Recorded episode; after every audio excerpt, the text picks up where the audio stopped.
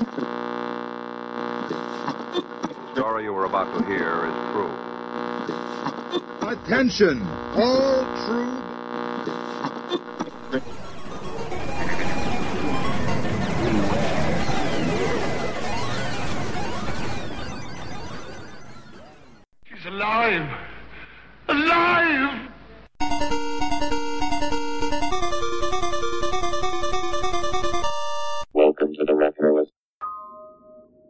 Always been a target for bullies when I was a kid. It started to get really bad when I hit sixth grade, and that was a pretty rough year. But I thought next year will be better because that is when I was switching schools. Because in my town, elementary school went to sixth grade, and then we didn't have a middle school. 7 through 12 were all in one building. So all of it was high school. I know the town would change that later, but when I was there, that's the way it was. And I thought, that'll be great. Big school, I'll be able to blend in. Maybe this bullying problem would go away. Unfortunately, it didn't go away. It got worse. The weird thing is, the people who had been bullying me, which were my classmates, stopped completely because now there was this whole new threat. People who were older than me. And my best friend and I were the targets of one guy in particular. He was, at that point, a junior in high school, so a couple of years older than us and much bigger than both of us. In retrospect, he wasn't that big of a guy, nor that tough, but he did enjoy picking on people who were smaller than him. And then for most of that year, he made my life miserable. But then something changed. A person entered my life very unexpectedly. At lunchtime, we didn't have assigned tables. You could move from table to table talking to different friends. And I did that and would discuss things I liked, namely video games, Dungeons and Dragons, comics, the normal stuff.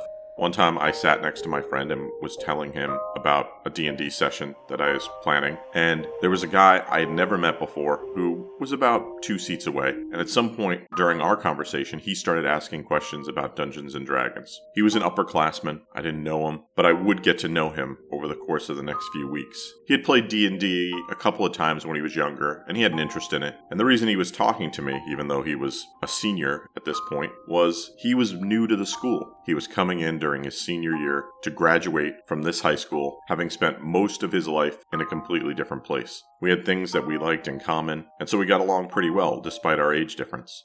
One day, the guy who had been picking on my friend and I spotted me in the lunchroom. I was usually good at avoiding him. He sat way on the other side, but for some reason today he spotted me and he decided to come over and do the normal thing of teasing and taunting, things that would often lead to him putting me in a chokehold, pushing me down, just generally trying to embarrass me. He sat down and started to tease me, and then he pushed me and I fell. Now, this new friend of mine was at this table, and without hesitation, he grabbed this guy and pulled him across the table. Just yanked him across the top of the lunch table and started screaming at him. The whole lunchroom stopped. From this moment on, I did not get bullied by that guy again. And I cannot tell you how much that meant to me. Up till that point, every day going to school was a challenge. I didn't know what to expect. I knew I couldn't concentrate on the things I needed to concentrate on. But suddenly, with this one act, I was free.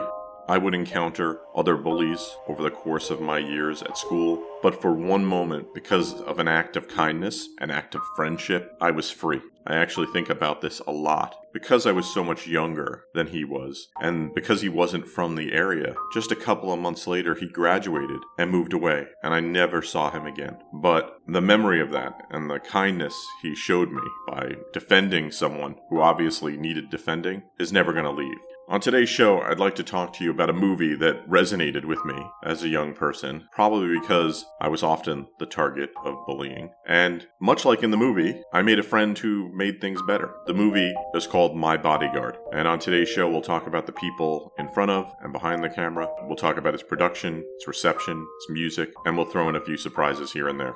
We have an info packed episode ahead of us, so without further ado, let's start the show.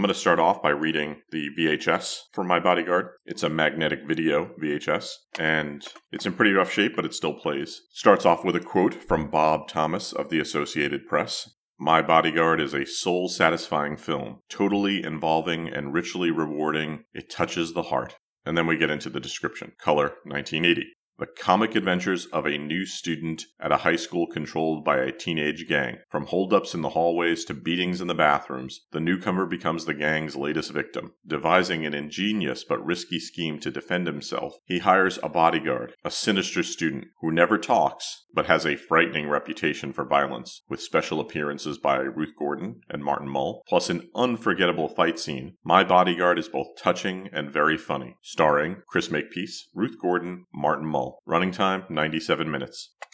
That is a pretty apt description, and it is a comedy, although it has a lot of elements of drama. I'm going to have to talk a bit more about the plot for all of this to make sense. Clifford Peache, played by Chris Makepeace, lives in a hotel, a luxury hotel, that his father manages. His father is played by Martin Mull, and his grandmother, who is played by Ruth Gordon and this is all in Chicago. He is a new student at Lakeview High School. When he shows up, he stands out because he shows up in a hotel limousine, looks all important. Needless to say, when you stand out, you often become a target, and he becomes the target of a gang of bullies led by Melvin Moody, played by Matt Dillon. This gang exists to extort money from students, and they say they do so because they're protecting them from another student, a dangerous looking fella named Ricky Linderman, played by Adam Baldwin. There's a lot of lore around Linderman. People say he killed people, some people say he ate them, just the typical nonsense you might hear in a high school. The big rumor is that he killed his own little brother, and it turns out that's not true. Instead, his little brother died while playing with a gun, and Ricky was the one who found his body, and it's messed him up because Clifford is clever, he decides to approach Ricky and says he'll pay him to be his bodyguard. He refuses, but they slowly start to come together and go beyond just this sort of financial arrangement. The movie takes an unexpected turn with this friendship as they become buddy buddy when Moody gets his own bodyguard to fight Linderman. And the whole thing culminates in this great fight scene at the end. Very well shot, lots of point of view. And Clifford himself fights poorly, so realistically. And it's just really well done the kinetic and kind of confusing way that the fight scene happens very much captures what a fight is like, especially when you're in high school. But the bullying scenes still haunt me. The one in the bathroom, if you haven't seen this film, that has stuck with me. It's always been a fear that a bully of mine would have seen it in high school and done that to me. It's a story of how friendship can heal things and make life better, something that many of us in school could identify with. It had some very talented people working on this film. We'll start off with the director, Gerard Anthony Bill. He was born in 1940. He's a director, producer, actor, would win an Academy Award as a producer when he worked on the 1973 film The Sting, but he was also an actor who worked in things you might have seen, things like Shampoo, Less Than Zero, and Pee Wee's Big Adventure. My Bodyguard was his directorial debut. Good choice. But he would go on to direct some other films you might have seen, like Crazy People and Untamed Heart. The film was written by Alan Ormsby. Ormsby began working with the director Bob Clark back in 1972 on Children Shouldn't Play with Dead Things. You might know Bob Clark. He directed a lot of great things. One of my favorite would be A Christmas Story. Ormsby not only co wrote Children Shouldn't Play with Dead Things, he also provided the makeup because he's a very creative person. He not only could write, He's not only a good actor, but he could also do makeup. He would continue to work with Clark on a couple of other films, doing makeup, acting, and of course writing. In 1980, he would write My Bodyguard and Little Dragons. In 82, he would work on Paul Schrader's Cat People, fun film. And when Clark would do Porky's 2, he would write that.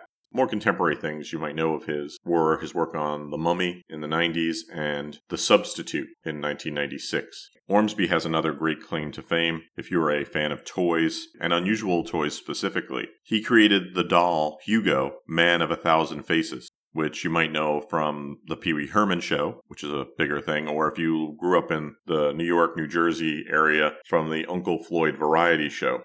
If you liked toys that had face changing capability, like Mr. Potato Head, then you probably would like Hugo, Man of a Thousand Faces. He was released back in 75, and he's a bald, kind of unusual looking head with a hollow torso. What made him fun was that he came with an accessory kit. And if you read the box, Kenner said by arranging all of the pieces, you could make over a thousand different combinations. There were eyebrows, noses, chins, scars, eyeglasses, bandages, facial hair, a wig. All of these things allowed you to do various things with Hugo. It's a very unusual toy.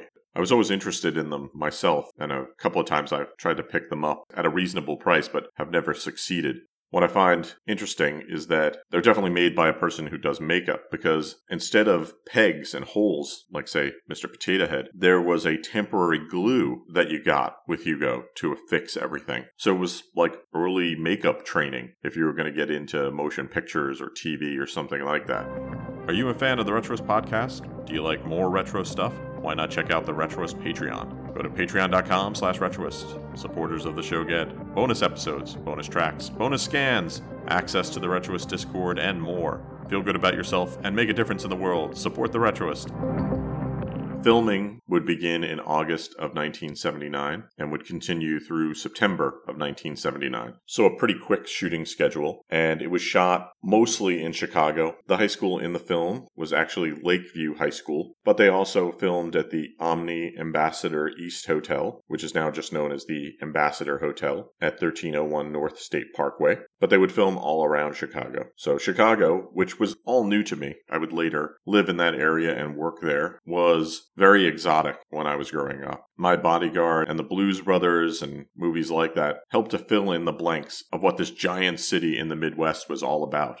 So the film has a pretty big cast, but I'm going to touch on the main cast. We'll talk a little bit about some of the smaller roles as well, but quickly. The movie starred Chris Makepeace as Clifford Peache. Christopher Makepeace was born in 1964. He's a Canadian actor, no longer working. Best known probably for My Bodyguard, Meatballs, and the comedy horror Vamp. He began his acting career in 1974 on Canadian television and would continue to work in television even while he was working in film. If you're a fan of The Littlest Hobo, should check out his episode East Side Angels. His big breakthrough was a movie I adored, the comedy from 1979, Meatballs, starring Bill Murray. In that, he portrays a loner at a summer camp who has trouble fitting in, not bullied like in this film, but Makepeace was a little typecast, I think. But My Bodyguard was a big role for him because of its positive reviews, so it's probably a toss up between My Bodyguard and Meatballs for what film people might know him for. He also happened to be in another, I want to say movie, but it's a TV movie, one that starred Tom Hanks called Mazes and Monsters, which I've talked about on the show. Does a great job in that film. I guess when I was a kid, I was a pretty big Chris Makepeace fan. I saw everything he was in, and when I would see a video at the store and saw his name, I would take it home. Probably because I identified with him at the time. Because of those three films Meatballs, My Bodyguard, and Mazes and Monsters. I know Mazes and Monsters was maybe supposed to be a cautionary tale and scare you out of playing role playing games. Had the opposite effect on me. I just wanted to play the game they were playing in that movie, even though it didn't even make much sense to me because it was so unlike the role playing games I was actually playing. As I said, Makepeace retired from acting, instead moved behind the camera, but still working in film production. Tom Hanks and his friends get caught up in a deadly game of fantasy I am the maze controller. until they take it too far. I propose we play mazes and monsters in a real setting. It won't be a fantasy. Too bad for one of them, because now there's no turning back. This is only a game. I know I killed somebody. Mazes and monsters. Saturday at 3 on ZTV. Adam Baldwin played Ricky Linderman. Baldwin has done pretty well for himself. He is not affiliated with the Baldwins, like Alec Baldwin and all the Baldwin brothers. He's just a Baldwin, not one of those Baldwins. He was born in 1962. This was his big film debut, but would quickly start working, appearing in films like Ordinary People and Full Metal Jacket.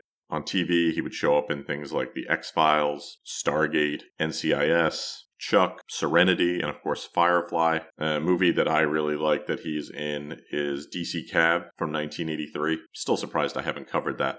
Fun fact in the movie Drill Bit Taylor from 2008, which I believe I saw in the theater, he reprises his role as Ricky Linderman because it's a movie about bodyguards. I was really thrilled to see him show up on the screen dressed in the same sort of outfit, but then criticizing the whole idea of kids hiring a bodyguard. I can't remember if I liked Drill Bit Taylor, but once I remembered that, I thought, yes, I think I love Drill Bit Taylor.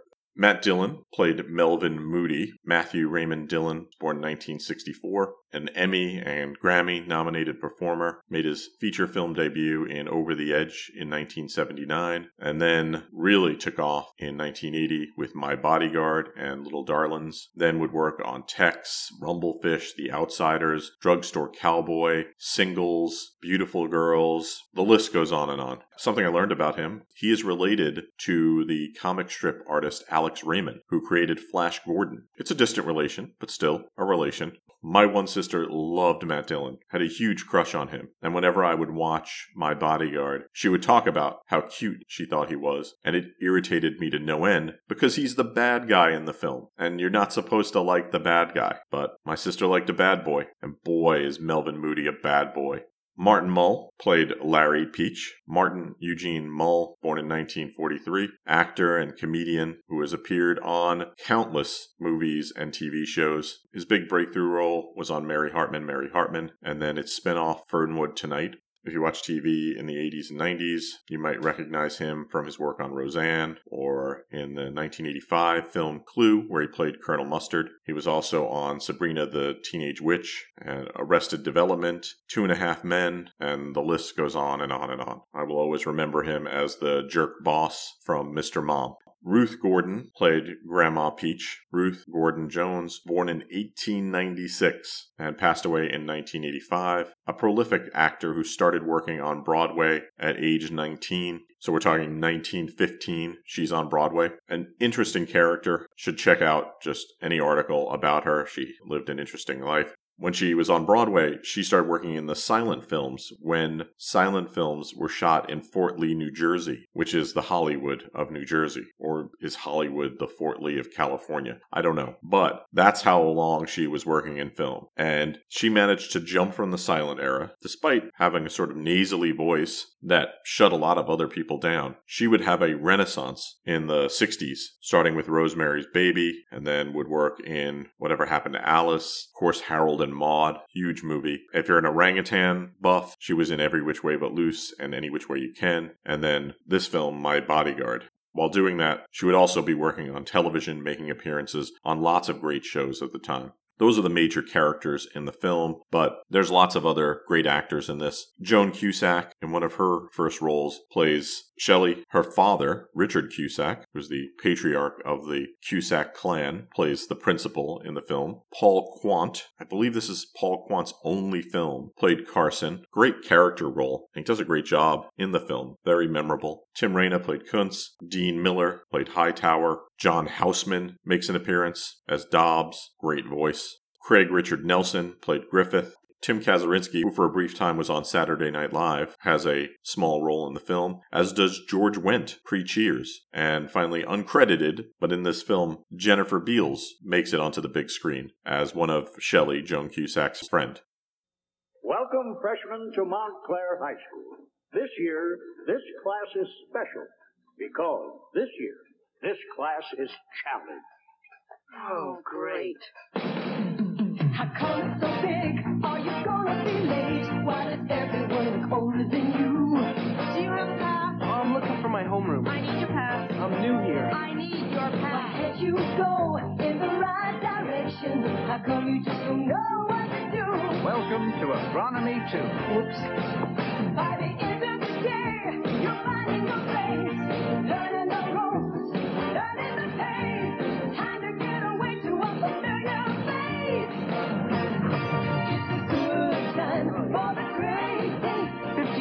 50 pages tonight? Oh, great. It's a good time for the great. Tomorrow will be better. This film has great music. Unfortunately, it was never released as a soundtrack for people to listen to. But if you're a fan of the music after hearing it, a lot of people have put it on YouTube for you to enjoy. Now, I'm not sure if this is true, but I heard that while they were mastering the DVD release, they somehow damaged the original source music. And so there's a chance that we could never fully recover the music from this film. But my fingers are crossed that somewhere out there we can get our hands on the music from this film because it was put together by a very talented person, Robert Grusin. Robert David Grusin was born in 1934. He's a composer, arranger, producer, pianist, band leader. He is a co founder of GRP Records with Larry Rosen, and they got in very early on the digital recording game. Grusin has won an Academy Award and 10 Grammy Awards. He has composed not only for feature films, but television. And I wouldn't just listen to that because he does a great job there, but his solo albums are great. I didn't come around to them until just a couple of years ago when I was browsing a bargain bin of cassettes and found one bright red cassette when I saw his name and thought, wow, I know his music from film and television. Let me bring this home. And now his music is in my regular playlist of music I listen to, especially to relax or if I want a little inspiration. The film opened on July 11th, 1980, in limited release, giving it time. I think they were pretty convinced this film was going to do well in terms of reviews and would go into wide release on August 15th, 1980. During its limited release, it would premiere at number three, and with its budget of $3 million, it would make $22.5 million, so pretty good. When it went wide in August of 1980, the word of mouth had peaked, and they used that word of mouth to promote it in commercials like this one. We talked with some folks who just saw the new movie, My Bodyguard. fantastic. I loved it. With Rocky and breaking away together. Well worth it. My third time seeing it. Like action, you know? I'd see it again. We all felt good for a change. Out of ordinary. Really relatable, if that's a word. It's great. It's like a Rocky. Whoever said the good guys finish last hasn't seen this movie. Come and see it. I'd like you to meet my bodyguard. My Bodyguard, rated P. Now playing at a select theater near you. So I printed out some stuff from my local paper about My Bodyguard when it came out. And the movie critic at the time in my area, Jim Wright, was all over this film. Not only did he review it, they also did a interview with Tony Bill, the director, that was quite flattering. Jim Wright jumps in right away, comparing the film to a film that had come out the summer before, Breaking Away, which he called a delightful human comedy about coming of age in an Indiana university town. A film that was short on big name stars and long on insights. And this summer, a little film called My Bodyguard follows the same pattern. And furthermore, it is one of the rare intelligent films in a somewhat dreary year. The story has much to offer to adults as well as teenagers. And I think he's looking at this in the context of the time where you could criticize films like Animal House because he brings up food fights in some of the things he critiques and then talks about how this is much more real. And I agree. And yet it is real feeling and at the same time does manage to have heart and tell a story Wright aptly pulls out not just the fact that it has great direction, which it does, but it has a good cast. Very believable people cast in these roles. Not just the main roles, which I focused on, but a lot of those supporting characters, people like Paul Quandt and Joan Cusack, really add to the flavor of this film. What's funny is in this review, there is a photo of Chris Makepeace, Paul Quandt, and Joan Cusack, and Paul Quandt is wearing a shirt that just says jock on it. I had that very shirt when I was growing up. I have no idea where it came from. I have no idea why I had it. I did not feel like I was a jock when I wore it, but I had it. So I could very much relate to Paul Quandt in this film. I also managed to track down the film listing from the week that it came out wide in my area, and we only had the fourplex in my town at this point, and it was not showing my bodyguard. Instead, what we were seeing was The Empire Strikes Back, which my sister took me to see, Angie Dickinson's Dressed to Kill, the special edition of Close Encounters of the Third Kind, and Airplane. If I wanted to see My Bodyguard at the theater, I would only have to drive one town over, so not bad. And My Bodyguard has pretty good presence on the page, an ad that's about a sixth of the page, not the biggest. The special edition of Close Encounters is the biggest, but mostly quotes from people who are loving the film. My favorite is My Bodyguard is as refreshing as lemonade on a hot afternoon. That was from ABC television, but people are calling it the summer sleeper and soul satisfying. Comedy told with tender loving care by the producer of The Sting. All apt.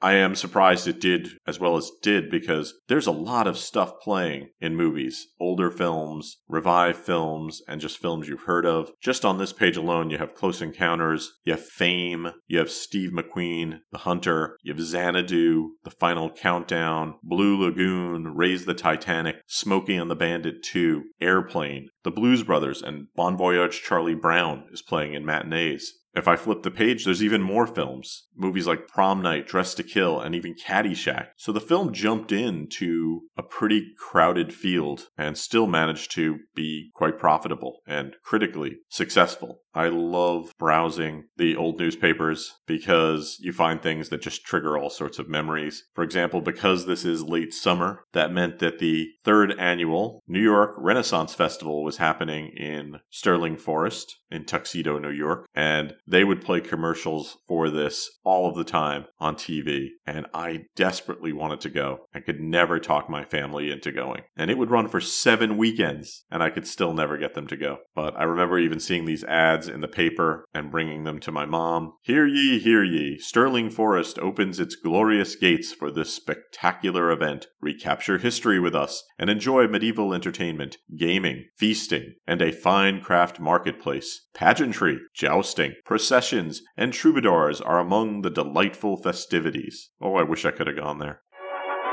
See the pages of history unfold. While fantasy tales are told at the New York Renaissance Festival. Zooms as if by Merlin's magic. 500 performers and craftsmen are there. Shakespeare, Chaucer, a grand pleasure fair. Come in costume, colors so bright.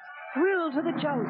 Spend your day with our knights. Weekends now through mid September at Sterling Forest, the New York Renaissance Fair, where all the fairs are staged. My local paper didn't just like this film. Everyone seemed to. It was named one of the top 10 films by the National Board of Review in 1980. It was nominated by the Writers Guild of America for Best Drama, written directly for the screen. And at the time, people were saying that the film was snubbed at the Academy Awards that year, especially for original screenplay.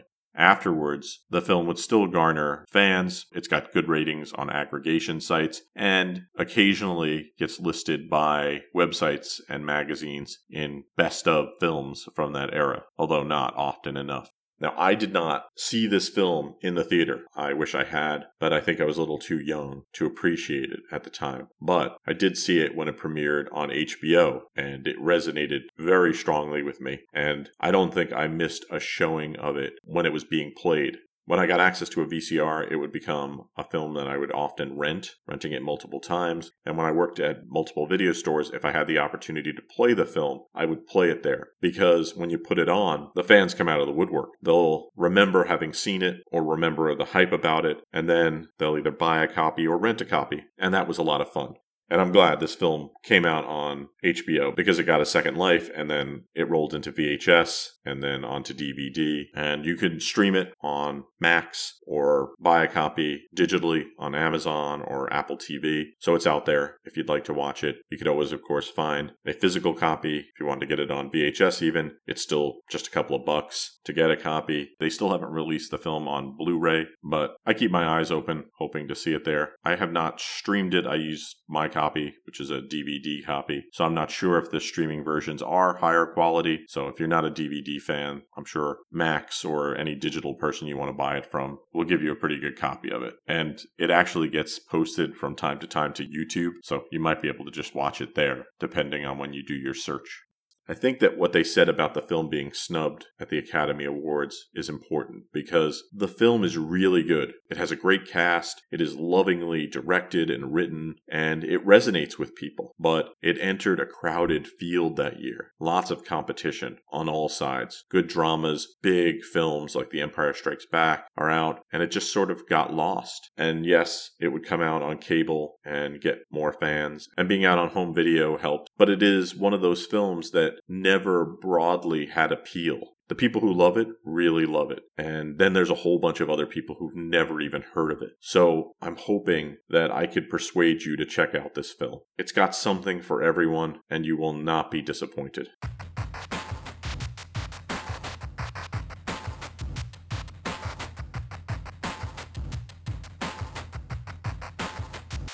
Thanks for listening to the show. For more retro fun, you can drop by the website at retroist.com. Follow me on social media. Usually you can find me at retroist at whatever social media you're using. I tend to favor Twitter nowadays, but I've been trying Mastodon and Blue Sky. The music you hear on the show is by Peachy. If you like what you hear, you should follow Peachy on Twitter and Twitch. He's at Peachy Pixel 8. That's the word Peachy, the word pixel, and the number 8. Thanks to everyone who's been supporting the show. If you'd like to support the show, you could do so by giving the show a five star review wherever you download it. Those five star reviews are really all nowadays that help people find the show. So if you could bring yourself to do that, I would really appreciate it. If you'd like to support the show further, I'm on Patreon at patreon.com slash retroist. Supporters of the show there get bonus episodes, bonus scans, and access to the Retroist Clubhouse on Discord, which is the greatest retro community on Discord. Thanks to everyone for listening to the show, and I hope you have a great weekend.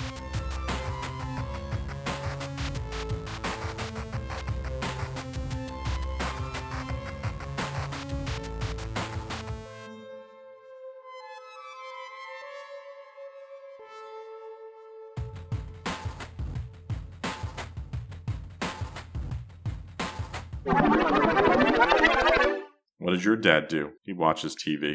This has been a Retroist production. Goodbye.